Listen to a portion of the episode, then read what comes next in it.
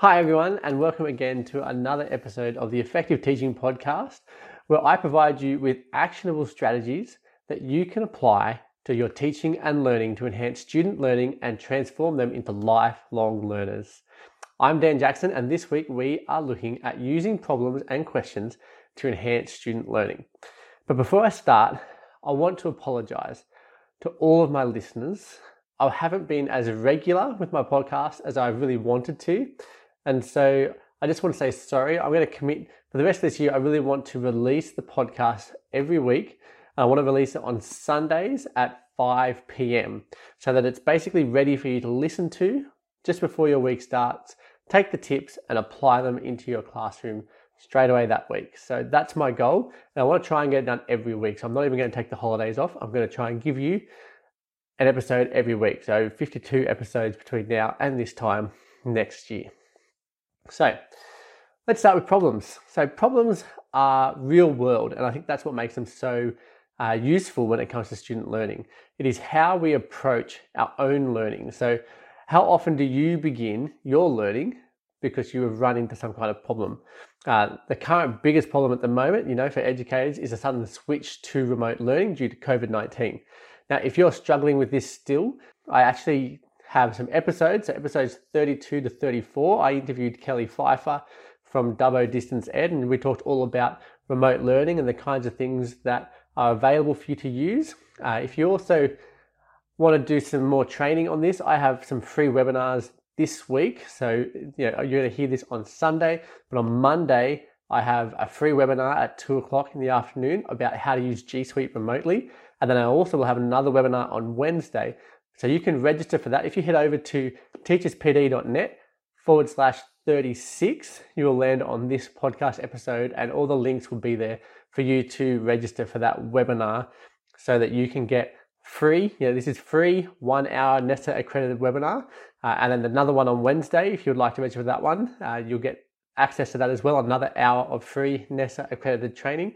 I also, on my site at the moment, and giving away my introduction to G Suite for Education course, which is a 12 point, 12 and a half hour um, NESA accredited professional development. So please head on over. I'm trying to help as many as I can.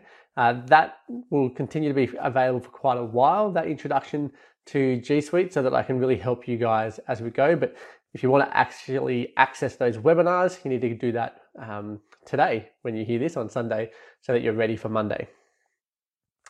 Uh, let's come back to um, presenting learning as problems.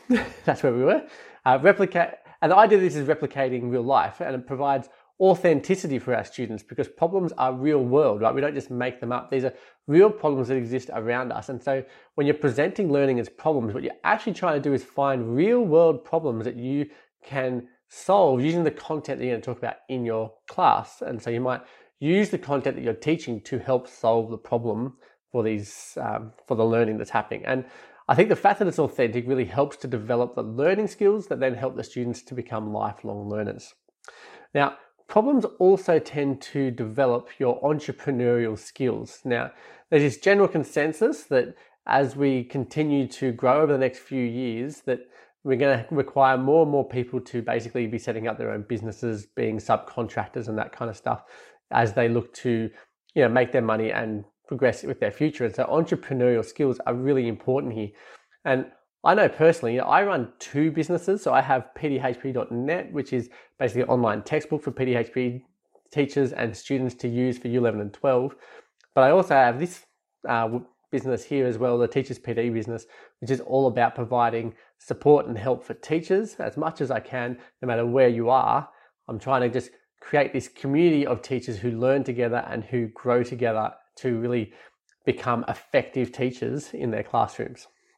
So, yeah, these kinds of problems come up all the time for the way I do things in business. In fact, I'm going to say that running a business is probably the biggest problem issue for you to do as a learner. So, I know that for me, you know, problems can be me finding problems that are your problems and me helping to solve those. So you're going remote, and so me providing free training for G Suite, providing free webinars around how to teach remotely.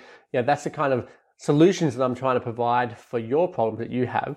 uh, but also problems where, where I am as well. But that's my goal there is to solve that problem. But there's also stuff within my business that might be a problem. So it might be, you know, my business is fairly new. So how do I get people to come to my website?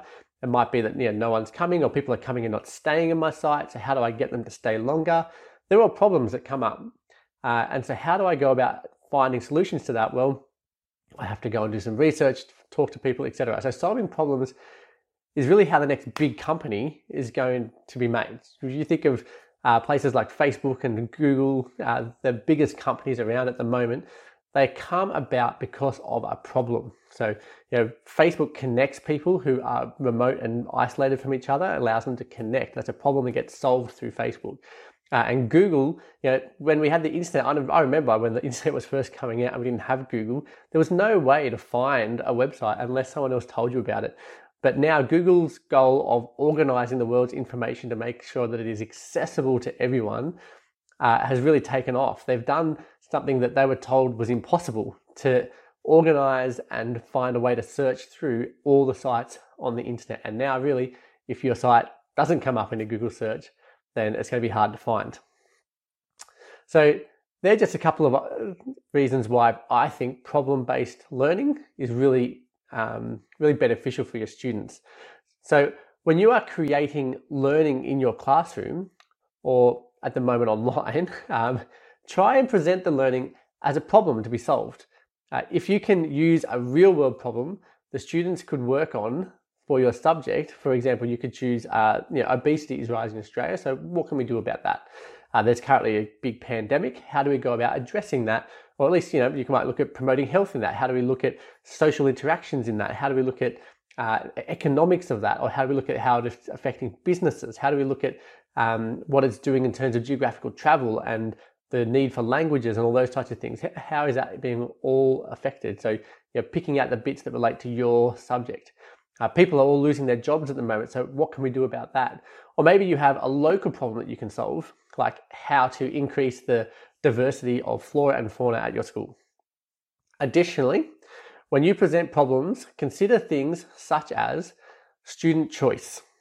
So, allowing student choice will increase the authenticity and connection to the student's life, and that therefore leads to an increase in learning because they already have the stuff in their brain that they're going to connect the new information to. And so that increases their learning and that increases their engagement and therefore helps them to become lifelong learners. You should also consider if students can manage the challenge. I don't ask you to restrict them really, but I want you to really think through. You know, don't, don't present a challenge or a problem that is so big for you know a student that's in year one, for example, and you to ask them to think about COVID nineteen and its impacts on businesses they might be able to do that at, a, at their level, but you know, if you're wanting it at a higher level, just you need to think through that as you go about creating your problems that you're going to present to your students. And finally, make sure that the problem you pose relates to your actual course and the content that you're teaching. Don't just start posing problems without it having a specific connection to what you're trying to do in your classroom and in your units, in your whatever's going on for your learning. You want to make sure you're still ticking off uh, your outcomes and stuff as you're required to. Now, when it comes to questions, so we're looking at problems and questions today because I actually think the two are very much related and almost the same. So, when it comes to questions, you are really looking to drive inquiry. Now, next week, I'm going to talk all about inquiry. That's what my podcast is going to be. The episode just about how to create critical inquiry and how that promotes learning. Uh, so, we're going to look into that next week. But today, I'm just going to talk a little bit about questioning. So, I really just want to talk to you about the fact that a question for inquiry must be non Googleable. I don't want you to present a question where the answer is straightforward. I can just pick it up on my phone and have a look. When was uh, the Ottawa Charter created? You know, that's really easy for the students to find. They can do that on their phone and they can do that anywhere at any time. So you want to make sure your questions can't be answered simply. You want it to drive inquisitiveness, you know, inquisition, I, guess is what curiosity. you want you want to really drive that in your students. So the answer should not be straightforward. It should force the students to consider multiple perspectives and multiple sources of information in order to answer the question in a manner that they choose, maybe even in terms of how they're going to present it or how they're going to go about answering the question but you want them to consider multiple things here as they're addressing it, not just one simple source to get a straightforward answer. Now, these types of questions tend to relate very closely to presenting problems, like I, like I mentioned. So, uh, for example, you might pose a problem through a question, and you might have, for example, how do we improve our health during isolation? That's that's a question that's also about a problem. Or how do you reach, or how do we each respond differently uh, to the same text? Or how do we know what happened in the past? They're really inquisitive questions uh, that will drive inquiry because the answer is not straightforward.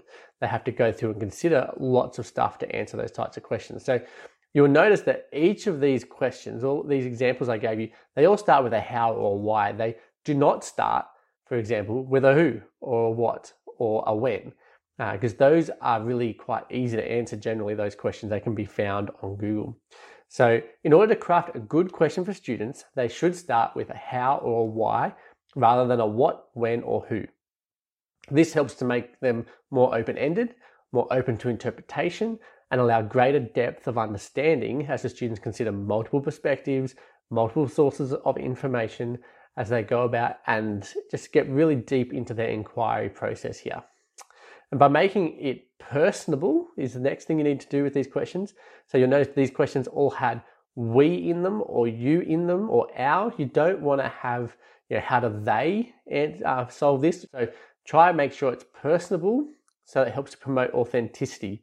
So looking for problems or questions that relate to the actual world of our students in front of us. So as the students start to see themselves in the question and as the ones who are going to take action and answer those questions, this can really boost the engagement for your students, which then provides real connections for the students, which helps them to store and grow their knowledge and understanding so that it is easier to then apply their higher order thinking skills to the content that they're learning. And that's really what you're looking for with those big questions is to make sure that you're connecting the content, the basic stuff to higher order things, which generally are a lot easier to use when you're looking at real life situations.